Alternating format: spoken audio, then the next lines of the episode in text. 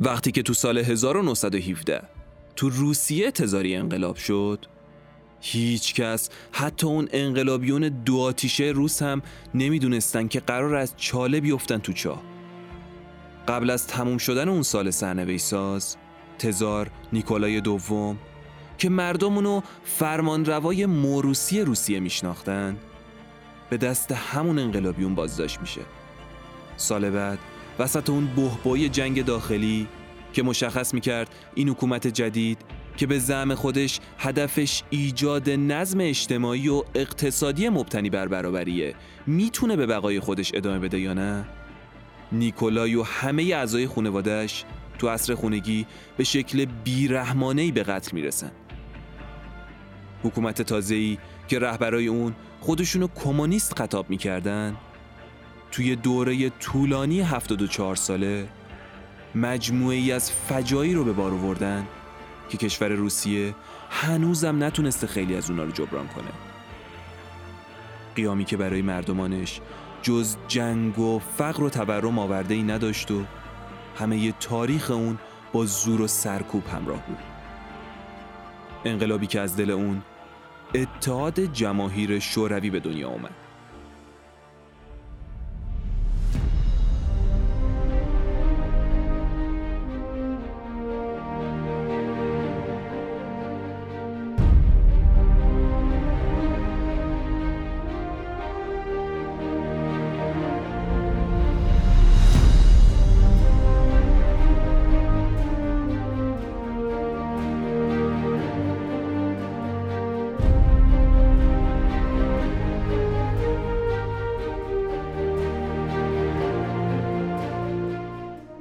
سلام و درود به همراهان عزیز.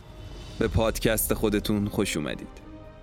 من محمد علی نامه ای هستم و شما به هشتمین قسمت از پادکست رافکده که در آذر ماه 1400 منتشر میشه گوش می‌دید. ما اینجاییم تا در کنار شما هر بار روایتگر بوتهای جدیدی از اتفاقات جذاب و تاثیرگذار در جهان باشیم. تو این قسمت قرار داستان قیامی رو بشنویم که درسته که دودمان رومانوف ها رو در هم پیچید. اما به سرعت اونا رو گرفتار رهبر و ایدئولوژی و نهادی کرد که به مراتب بدتر و خطرناکتر از سیستم پادشاهی تزاری بود.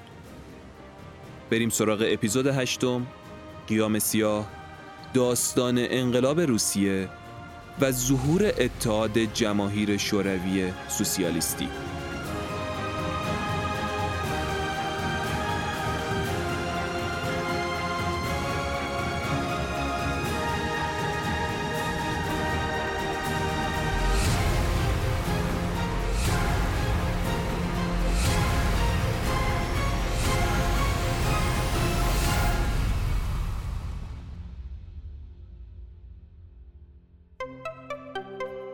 حامی این قسمت پوشاک ایرانی سارکه. معمولا خانوما همیشه دنبال پوشیدن لباسایی با طراحیای جذاب و بروزن. البته از یه طرفم می‌خوان جنس و الیاف البسهشون طبیعی و با کیفیت باشه. احتمالا هم براتون پیش اومده دیگه. ساعت ها تو پاساژا و مغازهای سطح شهر بگردین اما نتونین اون لباس مورد نظرتون رو پیدا کنین. پوشاک سارک یه برند با اصالت و با کیفیته که تونسته این نیاز بانوی ایرانی رو برطرف کنه. از طراحیای بروز و حرفه‌ایش گرفته تا امکان خرید راحت و خدمات پس از فروشش. شعار قشنگی هم دارن. تمپوشی همرنگ طبیعت. بهتون پیشنهاد می‌کنم به سایت سارک خط فاصله co.com سری بزنید و لباسا رو ببینید و بپسندید و همونجا هم می‌تونید خریدتون رو به شکل آنلاین انجام بدید. اگه دفعه اولتون هم باشه که ازشون خرید می‌کنین ده درصد تخفیفم روی خریدتون اعمال می‌کنن دیگه چی از این بهتر؟ ها اگه اهل حضوری خرید کردن هم باشین کلی شعب حضوری دارن. آدرس شعبشونم تو سایت هست. پوشاک ایرانی سارک. داستان ظهور شوروی برمیگرده به قرن 19 هم. وقتی که نطفه انقلاب روسیه تو لابلای توده عظیمی از دهقانای فقیر و تنگ دست روس بسته می‌شد. اونا تو اون دهه از نابرابری های شدید طبقاتی خسته شده بودن و مرتب تو گوشه کنارای روسیه شورش می‌کردن. به مرور این شورش ها تبدیل به قیام یک پارچه ای از دهقانا و کارگرا و طبقه متوسط جامعه میشه. اونا نه اقتشاشگر بودن و نه منحرف. فقط می‌خواستن خودشون از مرگ تدریجی نجات بدن. اونم در برابر دولت سلطنتی که کارو به قحطی و کمبود شدید مواد غذایی رسونده بود و در برابر اون شرایط اسفناک تاریخی به جای بهبود شرایط فقط مردم رو سرکوب می‌کرد و اصلا انگار تو هیچ کدوم از تصمیمات دولت وضع اجتماعی و معیشت اونا در نظر گرفته نمی‌شد. و خب همینا داشت باعث شروع روند فروپاشی نظام سلطنتی می‌شد. در کل تو روسیه انقلاب شد چون صبر مردم تحت فشار نظامی که تو ناکارآمدی و فساد تو اون زمان به عین بیرقیب بود به سر اومده بود. تا اون زمان هیچ ملتی نتونسته بود اون همه محرومیت رو تو اون مدت طولانی تحمل کنه.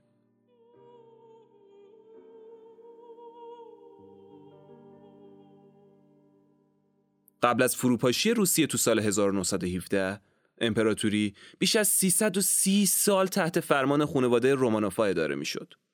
اونا داشتن به بیش از 22 میلیون کیلومتر مربع که بخش زیادی از اروپای شرقی می‌شد حکومت می‌کردن.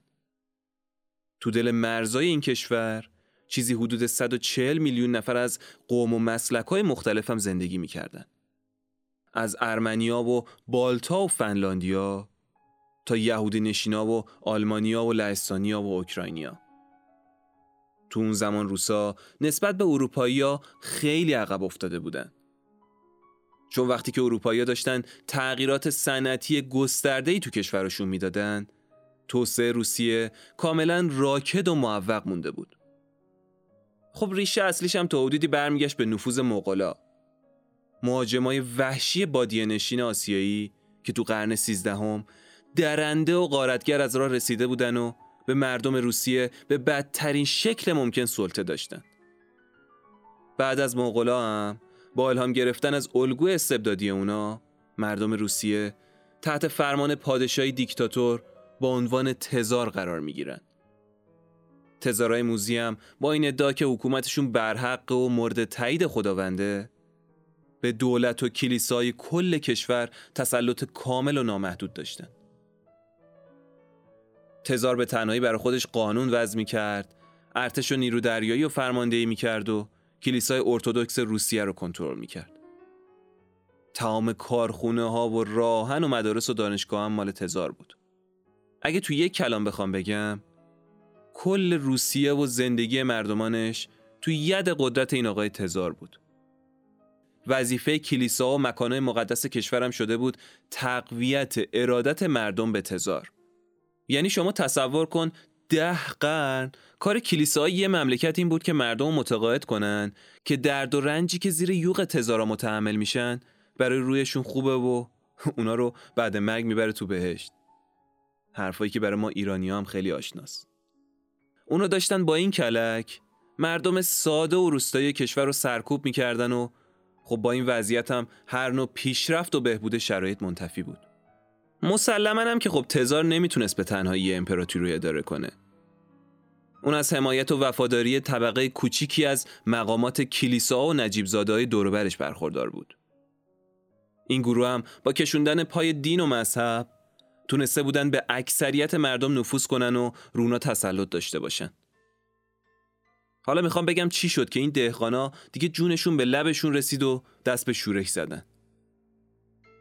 نظام اقتصادی تزاری روسیه که عمدتا پایه اصلیش کشاورزی بود برای دهقانا و صرفا یا همون رعیتا صرف کلمه انگلیسی رعیته. جز فلاکت و سرکوب و بدبختی هیچ آورده ای نداشت. تو قرن 19 هم بالای 80 درصد جامعه رو همین صرفا تشکیل داده بودن که اکثرا هم از خودشون زمینی نداشتن خب بندگان خدا از کجا می آوردن زمین می خریدن؟ بخش اعظمی از عراضی و پول روسیه تو دستای همین خانواده سلطنتی و کلیسای ارتودکس بود. قرنا بود که رعیت های روسیه مثل برده ها رو عراضی همین اقلیت ها عرق میریختن و زحمت میکشیدن. بیچاره از همون روز اول زندگی سرنوشت و تقدیرشون مشخص بود. بر اساس قانونی که همین آقایون تزار وضع کرده بودن این رعیت ها با زمینی که روش کار می‌کردن خرید و فروش می‌شدن. با اونا مثل حیوانای مزرعه رفتار می‌شد. باورتون نمیشه. اما حتی بعضی از اونا رو با سگای گله تاخت می‌زدن. یا بعضیاشون تو بازی پوکر حکم پول بازی می‌کردن.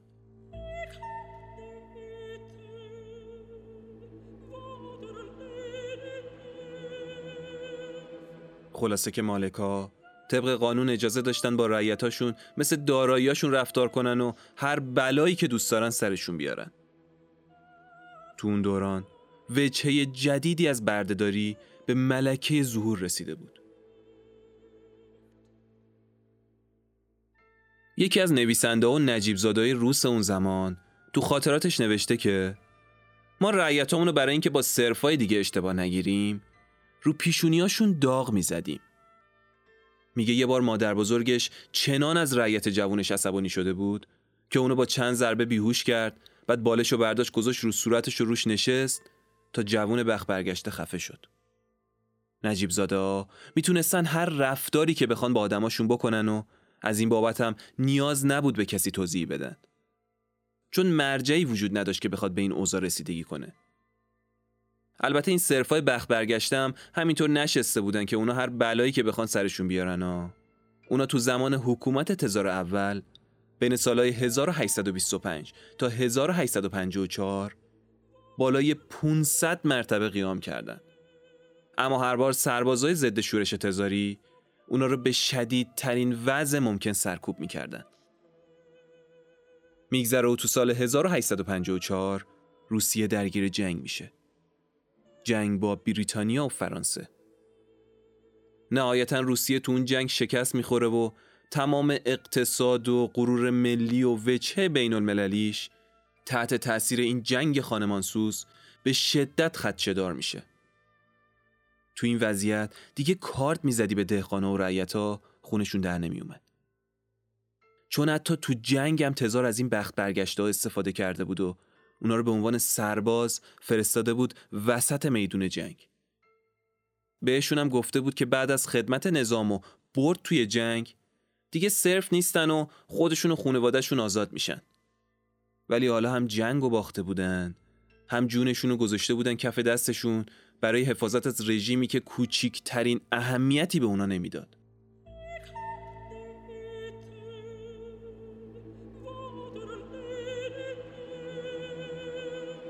اما وقتی که سال بعد یعنی سال 1855 تزار الکساندر دوم به قدرت رسید دیگه می‌دونست که مثل پادشاه قبلی نمی‌تونه توده عظیم این صرفای ناراضی رو مهار کنه بر همین دستور داد تا 20 میلیون صرف آزاد بشه و برنامه اصلاحات ارزی رو استارت بزنه.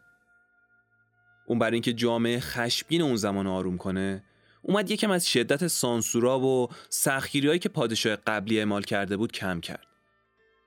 مثلا اومد چند تا واحد خودگردان محلی تشکیل داد، دادگاه عوام رو تأسیس کرد و چند تا مدرسه و بیمارستان جدید ایجاد کرد. حالا فکر نکنید الکساندر این کارا رو از سر انسانیت انجام داده بودا نه از سر ضرورت بود مجبور بود این کار رو انجام بده اون فهمیده بود که دیگه جامعه گنجایش این حجم از فشار رو نداره و اگه به قول خودش این باجا رو نده به زودی تو دریای خشم مردم غرق میشه. اما اصلاحات ارزی که انجام داده بود چی بود؟ اومد توی قانون پیچیده قطع زمینایی که صرفا نسلا در نسل توش کار می‌کردن و عرق میریختن و به اونا داد. اما بر اساس همون قانون فقط بخشی از اون زمینا به اونا داده می‌شد. تازه مجبور بودن پول همونم به مالکای قبلی بدن. صرفای اندرونی یا همون خدمتکارای خونم کلا حق تملک زمین رو نداشتن. تازه اینا بخش خوب ماجرا بود. بخش بد داستان این بود که زمین رو نه به یه صرف که به کل یه روستا می‌دادن. این دیگه شاهکار قرن بود. یعنی با افزایش جمعیت این روستاها سهم هر خانواده از زمینا کم و کمتر می‌شد. از طرفی هم این نجیب های نامرد با همون قوانین پیچیده‌ای که خودشون وضع کرده بودن سر اون صرفای روستایی کلا میذاشتن و با شیادی نزدیک 70 درصد مزارع کشاورزی روسیه رو نصیب خودشون کرده بودن. الکساندر هم به جای اینکه مرهمی روی دردای صرفا بذاره با این مدل اقداماتش نارضایتی دهقانا رو بیشتر و بیشتر می‌کرد. دیگه داشت سرخوردگیایی که تو سینه تک تک صرفا مهار شده بود با این اقدامات دولت سرباز می‌کرد. همین سرخوردگی هم باعث شده بود به مرور گروه های انقلابی زیادی تشکیل بشه و حالا دهخانایی که دیگه فقط به طلب زمین بسنده نمی‌کردن و هدایت کنه. حالا هدف جدید برچیدن کامل بسات این آقایون تزار بود.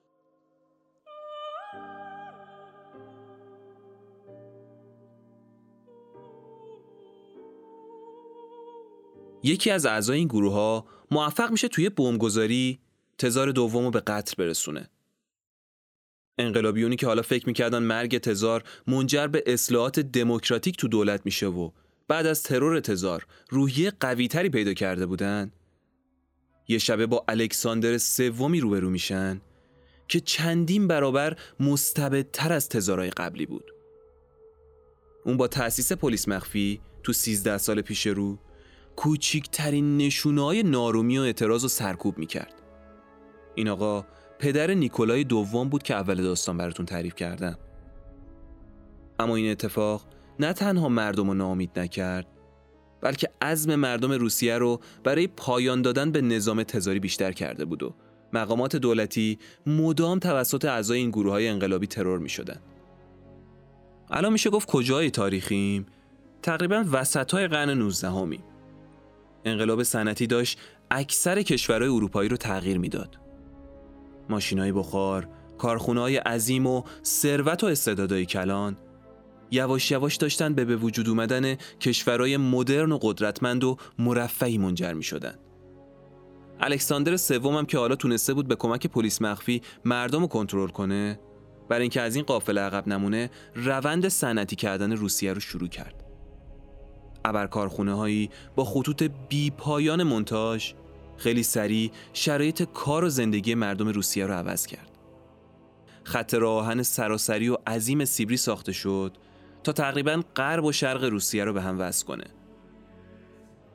تو نتیجه فرایند صنعتی شدن یه طبقه اجتماعی جدید تو روسیه به وجود اومد. طبقه کارگر. قشری که از همون رعیت ها و دهقانایی بودن که روستاها رو ترک کرده بودن و به شهرها اومده بودن. اما این قشرم مثل گذشتگانشون تو شرایط خوبی نبودن. کارخونه ها اکثرا خطرناک آلوده بود، دستمزدا کم بود و ساعتهای کاری هم طولانی. درآمدشون مایانه به دو دلار هم نمی رسید. تازه باید زن و بچه هاشون هم هفته 6 روز تو مزارع اون نجیب زاده ها کار می‌کردن تا می‌تونستن حداقل امکانات زندگی رو داشته باشن و از گرسنگی نمیرن. کارگرها مجبور بودن برای همون دو دلار در ماه روزانه تا 20 ساعت کارگری کنن.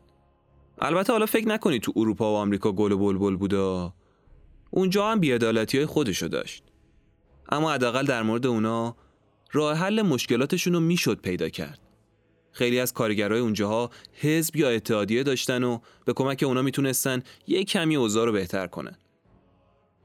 اما کارگرای روسیه هیچ حقوقی نداشتن. بردهداری همون بردهداری بود که اول داستان براتون تعریف کردم. با این تفاوت که شده بود بردهداری نوین. نه قانون اساسی نه مجلسی نه کنگره‌ای. کوچکترین اعتصابی هم جنایت علیه نظام محسوب می‌شد و به شدت سرکوب می‌شد. همین موضوع هم کم کم نارضایتی تو طبقه جدید کارگر ایجاد کرد. هنوز مشکل دهقانا و رعیت حل نشده مشکل این قشرم به جامعه اضافه شد.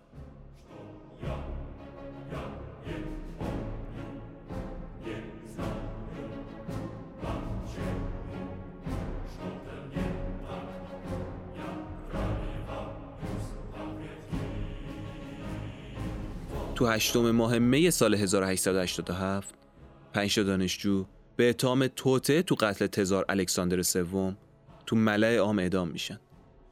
تو بین این پنج نفر یه جوون متین و با اصل و نسبم از طبقه متوسط به اسم الکساندر ایلیچ اولیانوف بود. مرگ اون می‌تونست مثل یه قطره دیگه تو دریای خون میلیون ها مردم روس باشه که تا اون موقع کشته شده بودن اما برادر جوونتر و شدیداً سوگوار الکساندر به اسم ولادیمیر به دلیل صدور حکم اعدام برادرش از جانب تزار سر تا پا خشم و انزجار شده بود. بعد از مرگ الکساندر ولادیمیر 17 ساله با زجه تو جمع قسم خورد که کاری می‌کنه که تزار تاوان این کارشو پس بده. اون تو آینده به این سوگندش عمل کرد. روزی رسید که جهان این برادر جوانتر رو با نام لنین شناخت. یکی از بزرگترین رهبران سیاسی جهان و معمار انقلاب روسیه.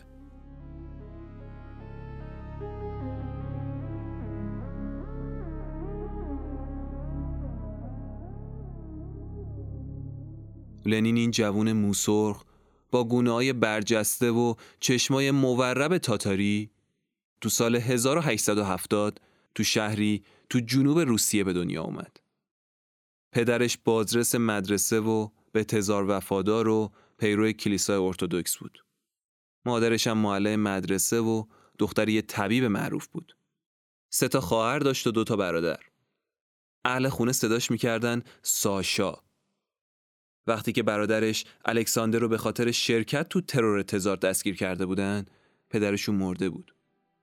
خب خودش هم که سنی نداشت. 16 17 سالش بود. همینم باعث شده بود مادرش بیفته تو این دادگاه تو اون دادگاه ازدواج کردن دنبال کارهای پسرش. اون زمان هیچ کس حاضر نمی‌شد به یه زن بیوه کمک کنه. همین رفتارهای سنگدلانه مردم با مادرش بذر نفرت و تو دل لنین کاشت. داشت می‌دید دیگه دارن چه بلایی سر خونوادش میارن. حتی به لنین اجازه ندادن تو اون دانشگاهی که داداشش درس خونده ادامه تحصیل بده. لنین خیلی اهل کتاب خوندن بود.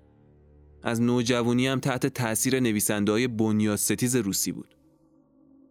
اون اتفاقای تلخی که براش افتاده بود و اون کتابایی که می‌خوند اونو به یه انقلابی دو آتیشه سفت و سخت تبدیل کرد. تو بین این نویسنده ها نوشته های کارماکس بنیانگذار مکتب مارکسیسم تأثیر عمیقی رو تفکر لنین گذاشت. به اعتقاد لنین نوشته مارکس آبستن طراحی همون انقلابی بود که اون داشت تو ذهنش پرورشش می‌داد. طرح مارکس ملغمه ای از نظریه و عمل بود. به نظر لنین کارگرا و رعیت های روس دقیقا با همون شرایط فلاکتباری روبرو بودن که مارکس اونو تو کتاباش توصیف کرده بود. اما مارکس می‌گفت انقلاب کمونیستی وقتی موفقه که توی کشور کاملا سنتی اتفاق بیفته. لنین با وجود همه عقب موندگی ها و اصطلاحا روستاوارگی کشورش اعتقاد داشت که مارکسیسم می‌تونه زادبومش رو متحول کنه. حالا احتمالا براتون سوال شده مارکسیست یعنی چی هستن؟ اگه بخوام خیلی مختصر و مفید و ساده بهتون بگم مارکسیسم یه نظریه اجتماعی یا یه ایدئولوژیه که میگه آقا انحصار و سرمایهداری و مالکیت خصوصی عامل بدبختی مردم و کارگرای جامعه است و باید با یه انقلاب از بین بره. حالا خودش چندین شاخه داره که نمی‌خوام ورود کنم بهش. در کل معتقدن که یه راه و روشیه برای در واقع نجات طبقه کارگر تو هر جامعه ای لپ مطلب اینه.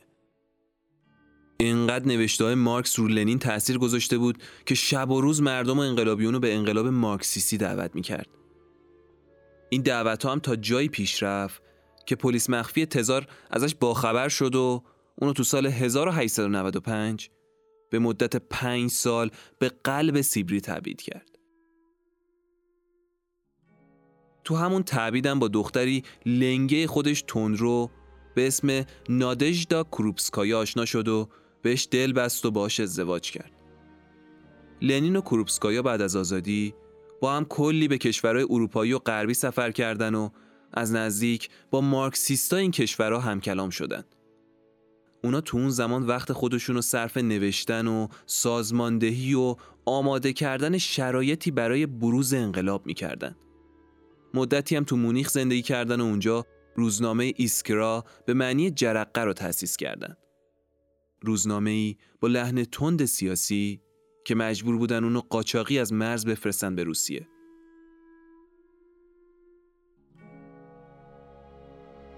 لنین می‌دونست برای شروع انقلاب اول باید یه حزب داشته باشه تا بتونه تفکراتش رو از طریق اون حزب به جامعه تزریق کنه. اون شبانه روز از راه دور تلاش کرد تا بالاخره تلاشاش نتیجه داد و تو سال 1898 حزب سیاسی جدیدی تو روسیه پا گرفت. حزب سوسیال دموکرات کارگری روسیه. رهبر این حزب اما خودش نبود. چون اون موقع هنوز بر نگشته بود به روسیه. رهبرش یکی از بنیانگذارای مارکسیسم تو روسیه بود و سعی کرد برای پیروان مارکس جا باز کنه. اما تقریبا چهار سال بعد به خاطر جر و بحثایی که تو این حزب وجود اومد این حزب به دو گروه تقسیم شد. اکثریت ها و اقلیت ها. که به اکثریت ها می‌گفتن بولشویک ها و به اقلیت ها هم می‌گفتن منشویک ها. نقطه تضادشون هم اینجا بود که اقلیت ها می‌گفتن تغییرات اجتماعی باید توی فرایند تدریجی و دموکراتیک عملی بشه. اما اکثریت ها یا همون بولشویکا که لنین هم رهبر اونا شده بود اون موقع می‌گفتن نه خیر باید به شیوهای خشونت آمیز و غیر دموکراتیک قدرت بیاد دست اینا و تو این راه طبیعیه که هزاران خون ریخته میشه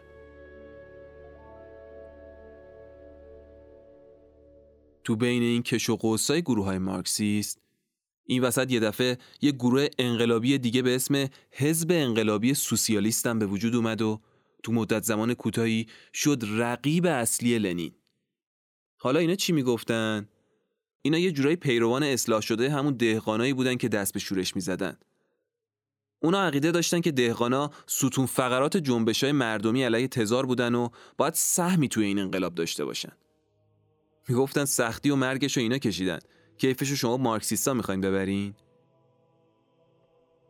الکساندر سوم هم که دو سال قبل این کشمکشا یعنی سال 1896 به دلیل بیماری کلیوی مرده بود و روسیه تحت فرمان و با شیوای ناکارآمد و خشونت‌آمیز پسرش نیکولای دوم آخرین تزار از دودمان رومانوف اداره می‌شد دیگه به ته جاده رسیده بود آتش فشان انقلاب به تدریج در حال فعال شدن بود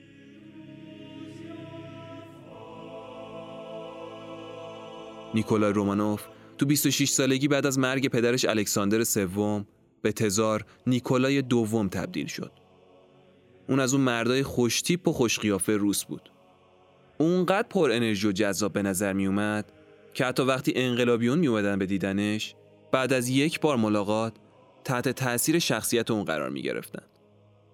آدم با پرستیژ و با کلاسی بود در کل.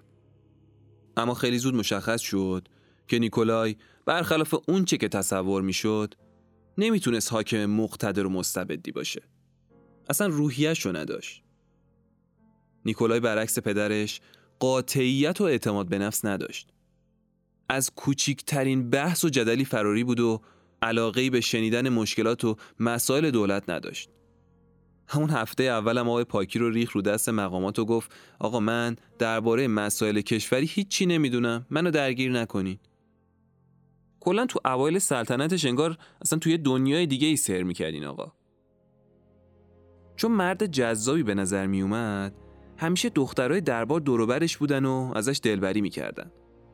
اونم خب بعدش که نمی اومد و حتی وقتی ازدواج کرد بازم خیانت می‌کرد و تو مسائل عاطفی ثبات نداشت و در کل کمی درگیر این مدل ماجراها بود. اون به خاطر اینکه اعتماد به نفس درست حسابی هم نداشت فقط با اشخاص دون صفت و اصطلاحا توهین مغز احساس راحتی می‌کرد. کسایی که مجبور نبود نگاهشون کنه و جز تملق و چابلوسی کاری بلد نبودن.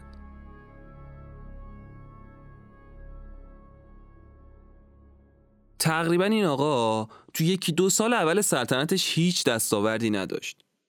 یه سال مونده بود که قرن 19 هم تمام بشه که فرایند صنعتی شدن روسیه هم که پدر همین نیکولای پایریزی کرده بود تقریبا تموم شد. کارخونه زیادی ساخته شده بود و سرمایه گذارای خارجی پول بود که سرازیر کرده بودن تو جیب این رومانوفا. اما این صنعتی شدن به بهای فلاکت و فقر حجم عظیمی از مردم عملی شده بود. نیکولای تصمیم گرفته بود به جای بالا بردن کیفیت زندگی مردم عادی روسیه منابع ملت و صرف صنعتی شدن بیشتر کشور بکنه. برای همین تو دوران نیکولای هم کیفیت زندگی مردم از اونی هم که بود بدتر شد و دیگه مردم به معنای واقعی کلمه تو سالهای 1899 به بعد تو قحطی مطلق به سر می بردن. همینم باعث شده بود دهخانا به خاطر قحطی به شهرها هجوم بیارن تا شاید اونجا غذا و کار پیدا کنن. همین مهاجرت های اجباری هم تو سالهای 1901 و 1902 باعث شورش های دهقانی شده بود. دوباره فریاد اعتراض این دهقانا برای افزایش زمین کشاورزی و کاهش مالیات این دفعه به سراسر روسیه رسیده بود. بعد از دهقانا هم حالا قشر کارگر وارد میدون اعتراضا و اعتضابات شده بود. رژیم سلطنتی با تصمیمات اشتباه مکرر کشور رو تو هر زمینه‌ای به بنبست رسونده بود. اما حالا پشت همه این اعتراضا کیا بودن؟ همون گروه های انقلابی مارکسیست و سوسیالیست. نیکولای هم کم نمی آورد. همه رو مجازات می‌کرد. یا میکشت یا مینداخت زندان. طوری که دیگه سال 1903 تمامی زندانهای کشور پر شده بود از مردم بیگناهی که فقط حقشون رو طلب می‌کردن.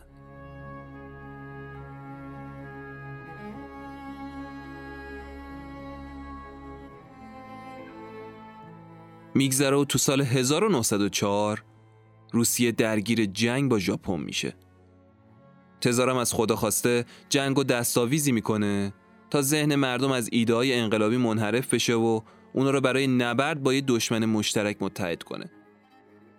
دلیل جنگ روسیه با ژاپن هم سر پیمانی بود که روسیه با چین منعقد کرده بود و به موجب اون روسیه می‌تونست به دو بندر مهم چین دست پیدا کنه.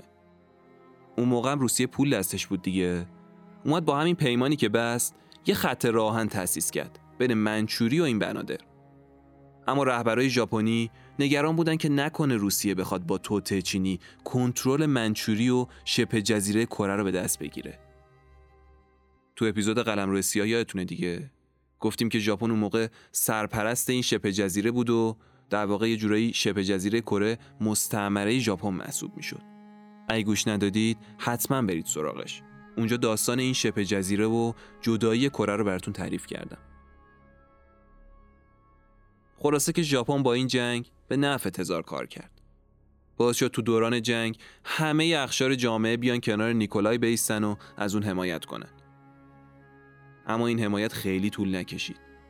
به مرور با انتشار اخبار و فجای نظامی و مرگ هزاران سرباز روس اون حمایت مردمی دوباره به خشم عمومی تبدیل شد.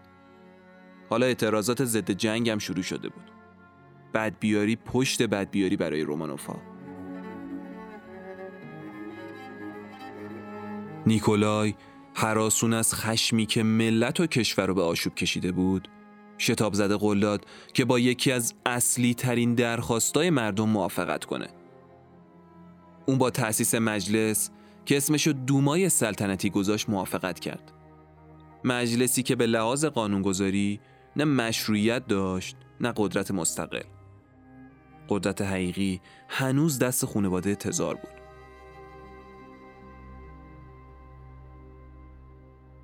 به شیش ماه نکشید که مردم متوجه موضوع شدن و دوباره عکس عمل نشون دادن.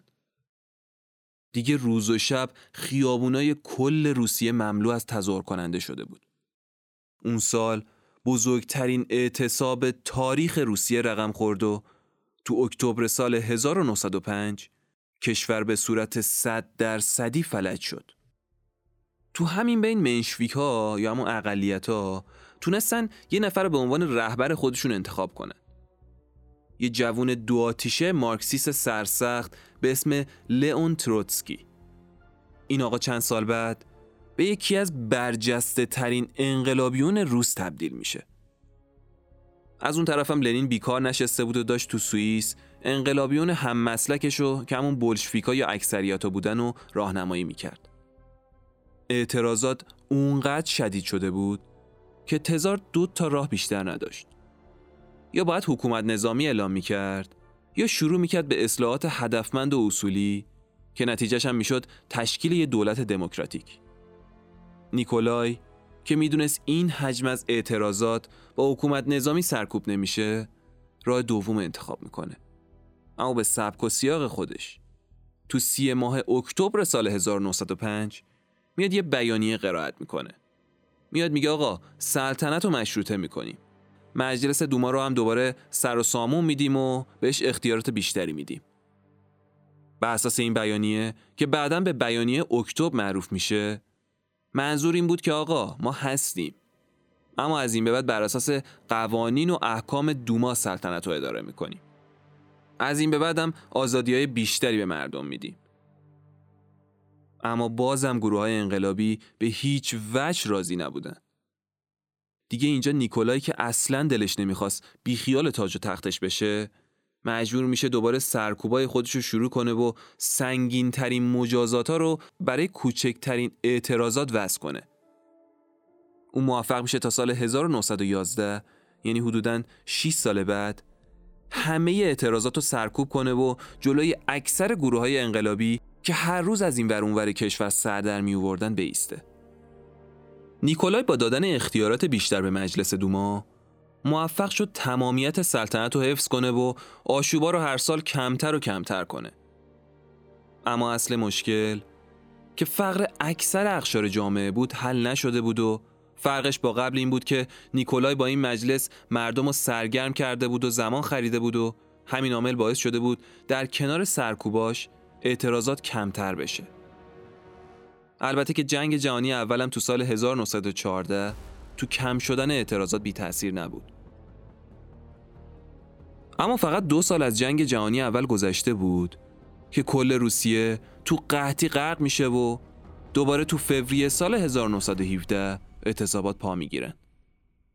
مردمی که حالا فریاد می‌زدن ما نان می‌خواهیم مرگ بر استبداد مرگ بر جنگ تو کمتر از چند روز شرایط به شدت وخیم شد این پایتخت از کنترل تزار خارج شد و دولت کاملا فلج شد. باید فورا شخصی که مورد اعتماد مردم بود دولت رو تشکیل می‌داد و حالا تو اون بره از جنگ روسیه سقوط می‌کرد. نیکولای دیگه واقعا بریده بود. از یه طرف درگیر جنگ جهانی شده بود از یه طرف هم دوباره اعتراضاتی که با هزار مکافات جمعشون کرده بود به شکل عظیمی پا گرفته بود. این وسط هم اردای ناشتا و البته به جای مجلس دوما هم بهش اضافه کنید.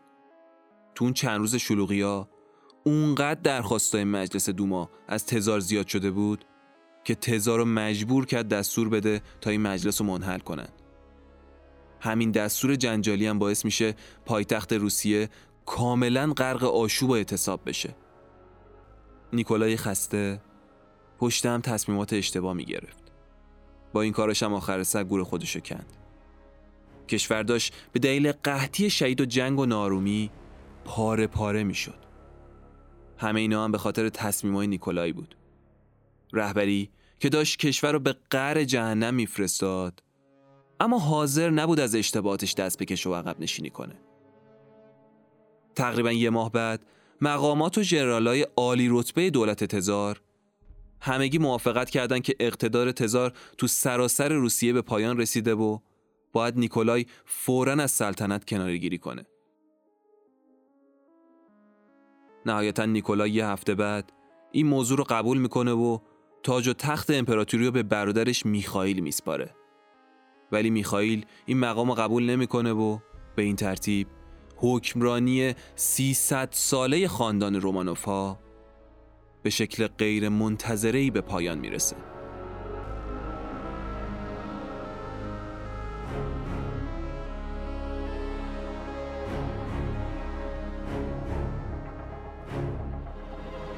اما حالا چه کسی بر روسیه رو میچرخوند؟ سکان هدایت این کشور غرق در مشکل باید دست کی میافتاد؟ دو رقیب مهم دو سازمانی بودند که همون شب 27 فوریه سال 1917 وقتی که تصمیم به کنارگیری نیکولای کردن به وجود اومد.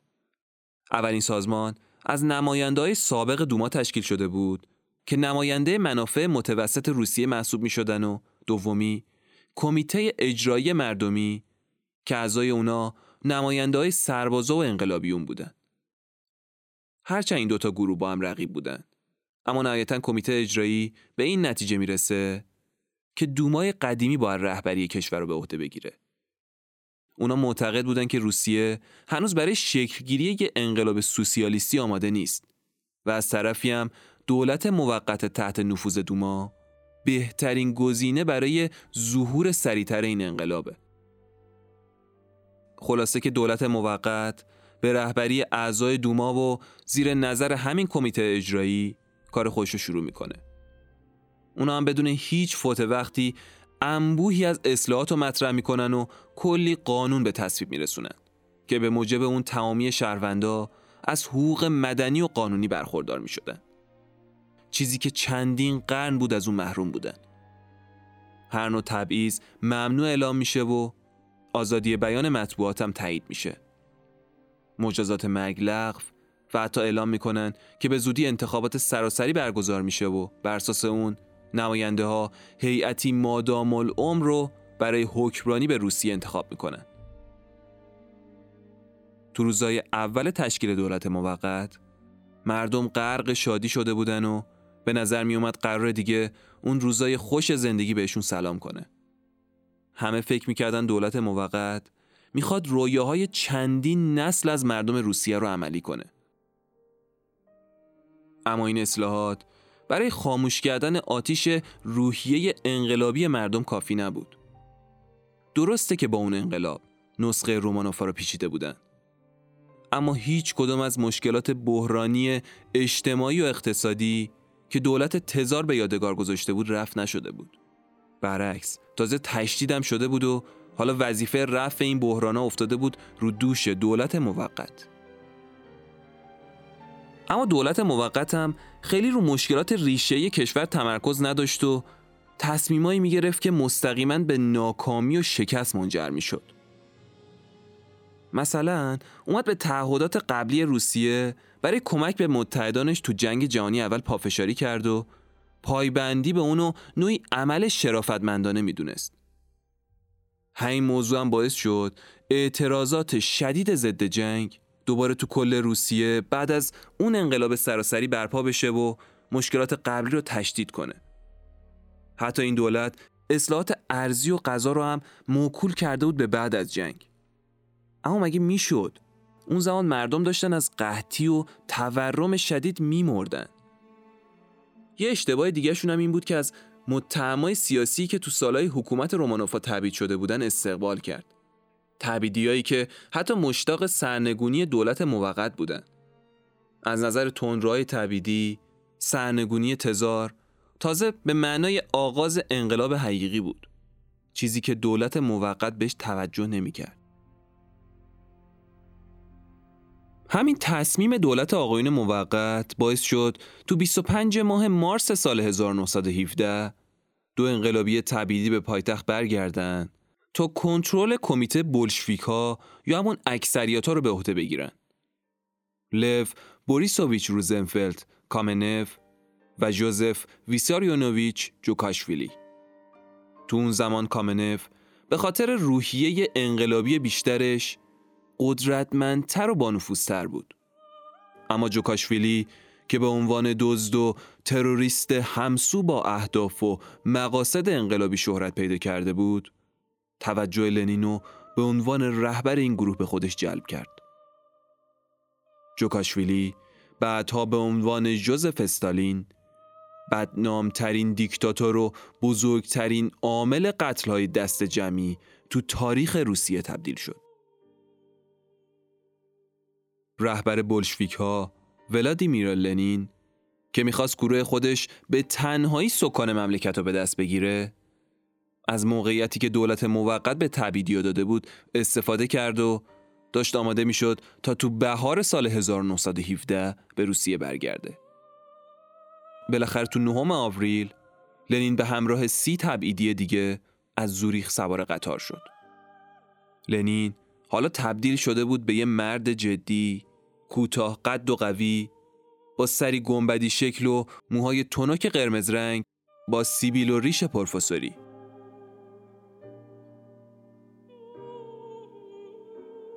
ترتیب این سفر رو مقامات آلمانی داده بودن.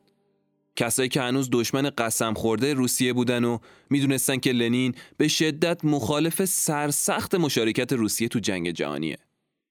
بر همین استدلالشون هم این بود که اگه لنین رو برگردونن به پایتخت می‌تونن اینطوری دولت موقت و که خودش سردمدار جنگ شده بود به راحتی بدون هیچ دخالت مستقیمی سرنگون کنن. اینطوری آلمانیا هم از شر یکی از دشمناشون تو جنگ خلاص می شدن.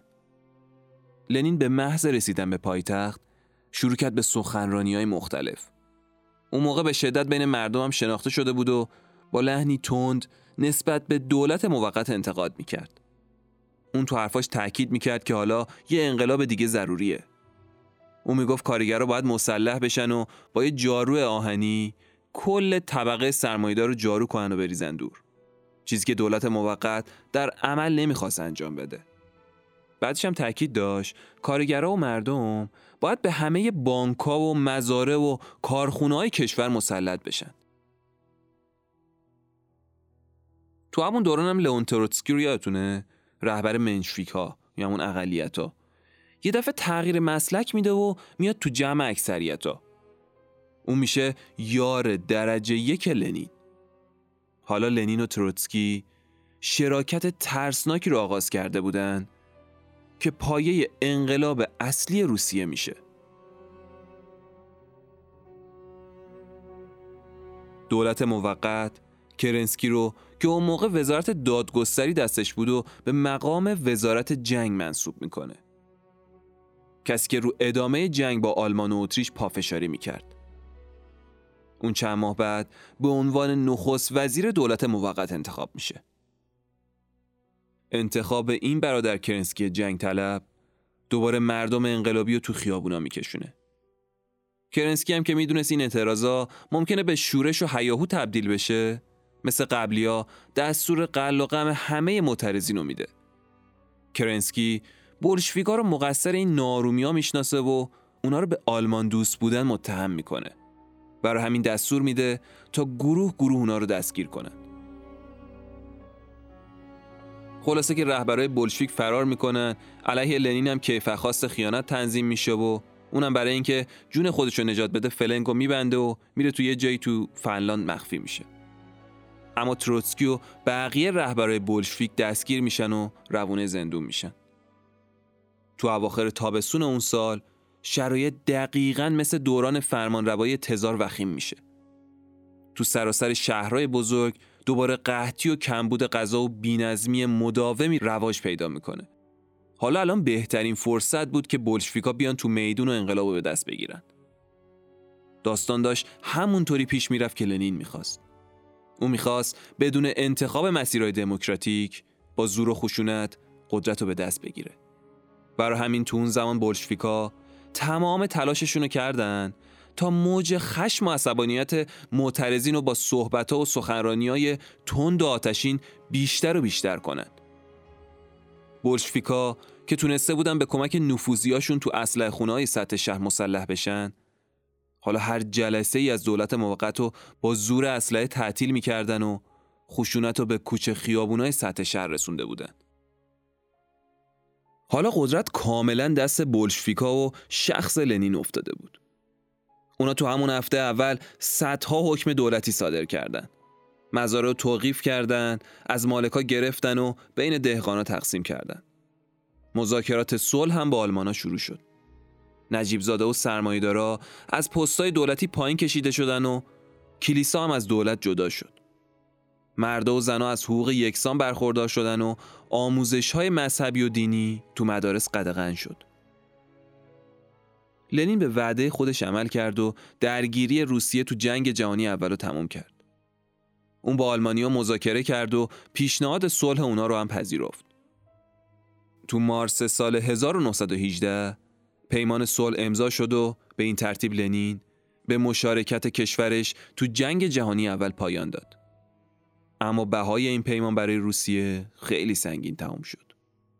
روسیه تو اون پیمان یک سوم از مزارع کشاورزی، یک چهارم از معادن زغال سنگ و یک سوم از سهم کارخونه این کشور رو به آلمان واگذار کرد. تازه این سوای درخواست قرامت جنگی آلمانیا بود. لنین با این دیدین توافقنامه را امضا کرد که باور داشت بالاخره یه روزی انقلاب کمونیستیش به آلمان هم سرایت می‌کنه. اون وقته که دیگه مفاد صلحنامه قابل اجرا نیست. لنین می‌گفت بذارید زمین بدیم تا زمان بخریم. اما لنین نمی‌دونست که زمانی در کار نیست و این کار باعث افزایش نفرت اجتماعی از بولشویکا میشه. همین نفرت هم باعث شد موتور ترور رهبرای بولشویک به دست مردم معترض و خسته از اوضاع روشن بشه. بولشویکا که می‌بینن هر روز دارن یکی از مهرهای اصلی خودشون رو دست میدن دستور تأسیس سازمان چکا رو صادر می‌کنن.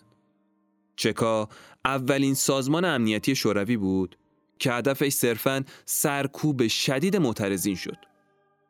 کار این نیروهای بیرحم پلیس مخفی این بود که هر مخالفت و ضدیتی رو فوراً سرکوب کنند. تو همین بین بولشویکا که حالا خودشونو کمونیست خطاب می‌کردن تو جنوب کشور با گروه های ضد خودشون روبرو شدن. گروهایی که هر روز گرده هم متحدتر می شدن تا تومار کمونیستا رو در هم بپیچن. اونا برای تمایز دادن خودشون از بولشویکا و اعضای گارد سرخ اسم خودشون رو گذاشتن سفیدها. حالا تو سال 1918 روسیه دوباره تو آستانه جنگ داخلی قرار گرفته. جنگی طولانی که حدود چهار سال طول کشید. کمونیستا تصمیم داشتن هر ناراضی رو از کشور حذف کنند. برای همین تو اون چهار سال بالای صد هزار شهروند روس رو یا کشتن یا اعدام کردن. نتیجه اقدامات چکا که حالا به وحشت سرخ معروف شده بود به شدت خطرناک بود. اونا با کوچیکترین شک افراد رو دستگیر می‌کردن و ظرف یکی دو روز اعدام می‌کردن. همین موضوع هم باعث شده بود تا ترس شدیدی به کل روسیه حاکم بشه. ترسی که وحشت سرخ رو به نیروی جنگنده مخوفی تبدیل کرده بود.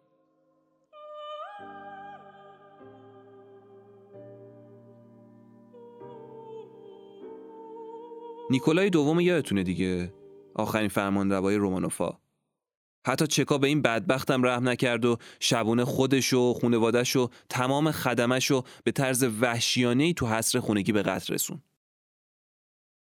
لنین به این باور داشت که اعدام خانواده اتزال لازم بود. نه برای ترسوندن و تضیف روحی دشمن. بلکه برای تفهیم این واقعیت به نیروهای خودی که دیگه هیچ راه برگشتی وجود نداره و تو مسیر پیش رو یا پیروزی کامل در انتظارشونه یا شکست مطلق. همونطور که گفتیم حدود چهار سال نیروهای سرخ و سفید تو سراسر روسیه افتاده بودن به جون هم و داشتن به معنی واقعی کلمه روسیه رو نابود می‌کردن تا اینکه تو اواخر سال 1920 ارتش سرخ موفق میشه به بخش اصلی نیروهای سفید غالب بشه و شهر به شهر شهرها رو از سفیدا پس بگیره. سفیدا تو اون چهار سال با لهستانیا گاوبندی کرده بودن و داشتن از بخشی از زیرساختای ارتش لهستان استفاده می‌کردن. اما به خاطر فشار سنگین ارتش سرخ لهستانیا یه دفعه مجبور به عقب نشینی به مرزای خودشون میشن. لنین که فکر می‌کرد الان وقت اون رسیده که لهستان رو هم تصرف کنه و کمونیست رو تو اونجا هم حاکم کنه دید که نیروهای لهستان تو مرز خودشون کمین کردن و همین موضوع باعث توقف کامل جنگ میشه بنابراین پیروزی قاطعانه سرخا تو کریمه تو جنوب روسیه جنگ داخلی روسیه رو تو پاییز سال 1920 به پایان میرسونه جنگ البته تا دو سال دیگه ادامه داشته و نبردای کوچیکی با باقی مونده های سفیدا تو خاور دور تا سال 1923 ادامه پیدا می‌کنه. جنگ رسما تو بهار سال 1923 به دلیل تحکیم جایگاه دولت لنین رسما تموم میشه.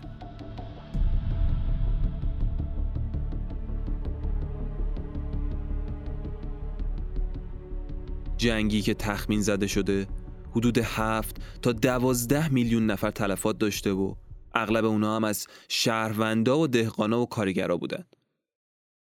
جنگ داخلی روسیه به عنوان یکی از بزرگترین فجایع ملی تلقی میشه که اروپا تا به حال رنگ اونو به خودش ندیده بود. حالا وقت این بود که کمونیستا با خیال راحت حکومت خودشون رو تو کشور پهناور روسیه شروع کنن. تو این پیروزی اون دهقانای زج کشیده نقش مهمی داشتن. اونا به عنوان یه سرباز معمولی حاضر شدن هر کاری بکنن تا اشرافزادهای منفور دوباره به قدرت نرسن. خلاصه که لنین تو اواخر سال 1922 رسما اتحاد جماهیر شوروی رو که یه حکومت کمونیست بود تشکیل میده.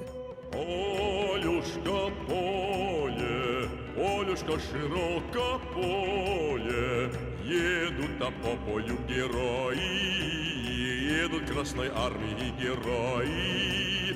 Девушки, гляньте, гляньте на дорогу нашу, Вьется на дальняя дорога, Эх, раз веселая дорога.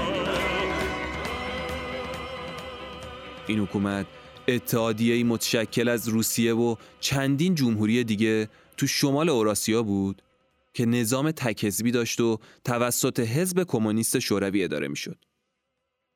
جالبه بدونید که شوروی اسم فارسی کلمه سوبیته و نشد گرفته از اسم گروهی از کارگرا و دهقاناییه که تو جبهه لنین خونای زیادی ازشون ریخته شد. اما حالا کمونیستا ملتی رو در مقابل خودشون داشتن که به لحاظ اقتصادی، اجتماعی و سیاسی به شدت آشفته بود. برای اینکه عمق فاجعه رو درک کنید میگم که تو سال 1921 مزاره فقط نیمی از حجم محصول سال 1913 رو تولید می‌کردن. گرفتین چی شد؟ سراسر روسیه غرق در بیکاری و قحطی و یأس و فروپاشی اجتماعی بود. تورم باعث افت شدید ارزش روبل تو 45 سال اخیر شده بود. میلیون ها انسان بی خانمان شده بودند هزاران کودک تو جنگ یتیم شده بودن و مردم تو خونه های سوخته و زباله دنبال غذا میگشتن. میگن حتی مردم تو حومه های شهر از سر ناچاری به مردخاری و آدمخواری رو آورده بودن. تیفوز که از سال 1913 شروع شده بود همینطور داشت جون شهروندای روسیه رو می‌گرفت. انگار سایه سیایی نمی‌خواست از سر مردم فلاکت زده روسیه کنار بکشه. تو اواخر سال 1921 خوشسالی بزرگی اتفاق میافته و پنج میلیون نفر دیگر رو به کام مرگ میکشونه. یعنی دیگه از این اوضاع بدتر نداشتیم. اما لنین که آدم سیاستمداری بود علا رقم میل باطنیش از ایالات متحده و بریتانیا و فرانسه درخواست کمک می‌کنه تا با دریافت قله و امکانات امدادی بتونه از مرگ و میر بیشتر شهرونداش جلوگیری کنه. لنین فورا تمام زمین های باقی مونده دولتی رو به دهقانا واگذار می‌کنه تا بتونن داخلش کشاورزی کنن. هم پول خودشون در بیارن هم نیاز قله شهرها و روستا رو تأمین کنن. اون به محض تمام شدن جنگ داخلی شبانه روز کار می‌کنه تا بتونه کشور رو از اون منجلا بیرون بکشه. برای همین تو ماه می سال 1922 زیر فشار روانی و ذهنی شدید دچار حمله مغزی میشه و دست و پای راستش فلج میشه و در کلام و گفتارم دچار مشکل میشه. آره تو اون دوران حساس مرگ لنین نزدیک بود.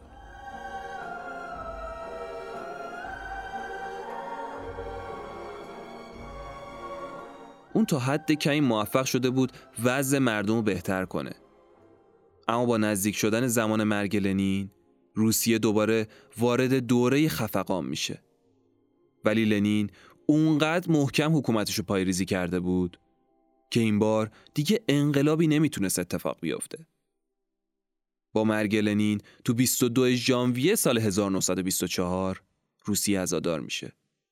از نظر میلیون ها نفر از بلشویک های سابق رهبر انقلاب روسیه نه تنها رهبری بزرگ و قهرمان بود بلکه چیزی شبیه به یه رب و نو بود کسی که هدف و نجات مردم می‌دونست هدف لنین به قول خودش ایجاد نظام نیکبختی انسان و خلق انسانی نو بود.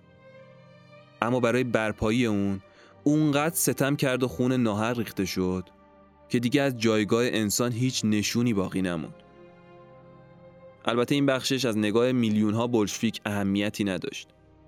هدف انقلاب سال 1917 روسیه و انقلابیونی که تو اون شرکت کردن دو چیز بود. یکی گرفتن قدرت از اقلیت ها و دومی سیر کردن شکم خانواده هاشون اما خروجی این انقلاب ظهور رژیمی بود که مثل دولت های قبلی غیر عادلانه عمل می کرد و بعد از مرگ لنین هم شدت پیدا کرده بود انقلابیون روسیه حکومت طبقه اشراف و نادرست می‌دونستن و اونا رو مقصر اصلی وضع اقتصاد و جامعه میشناختن. برای همین به هر قیمتی می‌خواستن شرایط عوض کنن. هدفشون این بود که شرایطی رو به وجود بیارن که همه افراد جامعه به اندازه نیاز برای معاش درآمد داشته باشن و هیچ کس نتونه برای مالندوزی خون مردم رو تو شیشه بکنه. بعد از لنین هفت رهبر دیگه تو طول 67 سال به روسیه حکومت کردند. کمی وضع بهتر شده بود اما ایدئولوژی همون ایدئولوژی بود. فساد از سر تا پای این حکومت بالا می‌رفت. به مرور دوباره قحطی و تورم تو کشوری که حالا ابرقدرت جهان شده بود شهر به شهر شوروی رو گرفتار کرده بود. هزینه های جنگ جهانی، جنگ تو افغانستان، فاجعه چرنوبیل، مخفی های شدید رژیم، تحریم و بیکفایتی شدید مدیران ارشد همه و همه همونطور که تو اپیزود دو قسمتی سرنوشت سیاه براتون تعریف کردم باعث شد تو صبح یک ژانویه اولین روز از سال 1992 شهروندای شوروی با این خبر از خواب بیدارشن که به یک باره اتحاد جماهیر شوروی رسما برای همیشه نابود شده. درسته که حدود هفتاد سال این رژیم تونست به مردم بیگناه روسیه حکومت کنه و اونا رو از داشتن یه زندگی راحت و معمولی محروم کنه. اما سقوط این رژیم می‌تونه هشداری برای فرمان روایان جهان باشه؟ که ظلم پایدار نمیمونه.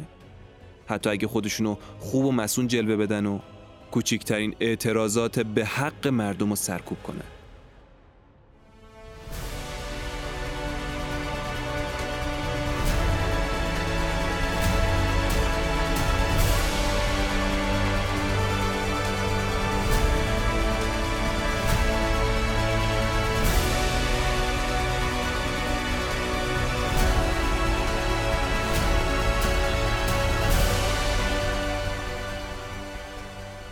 چیزی که شنیدید هشتمین قسمت از پادکست رافکده بود. تلاش ما همواره توی این پادکست اینه که به دور از جانبداری و با مطالعه رفرنس های مختلف معتبرترین روایت ها رو برای شما تعریف کنیم. ممنون از حامی اپیزود مجموعه پوشاک سارک و سپاس از شما عزیزان که پادکست خودتون رو حمایت می‌کنید معرفی می‌کنید و ما داریم کنار شما تو هر قسمت یه رکورد جدید می‌زنیم. دمتون گرم. به امید دیدار محمد علی نامه آذر 1400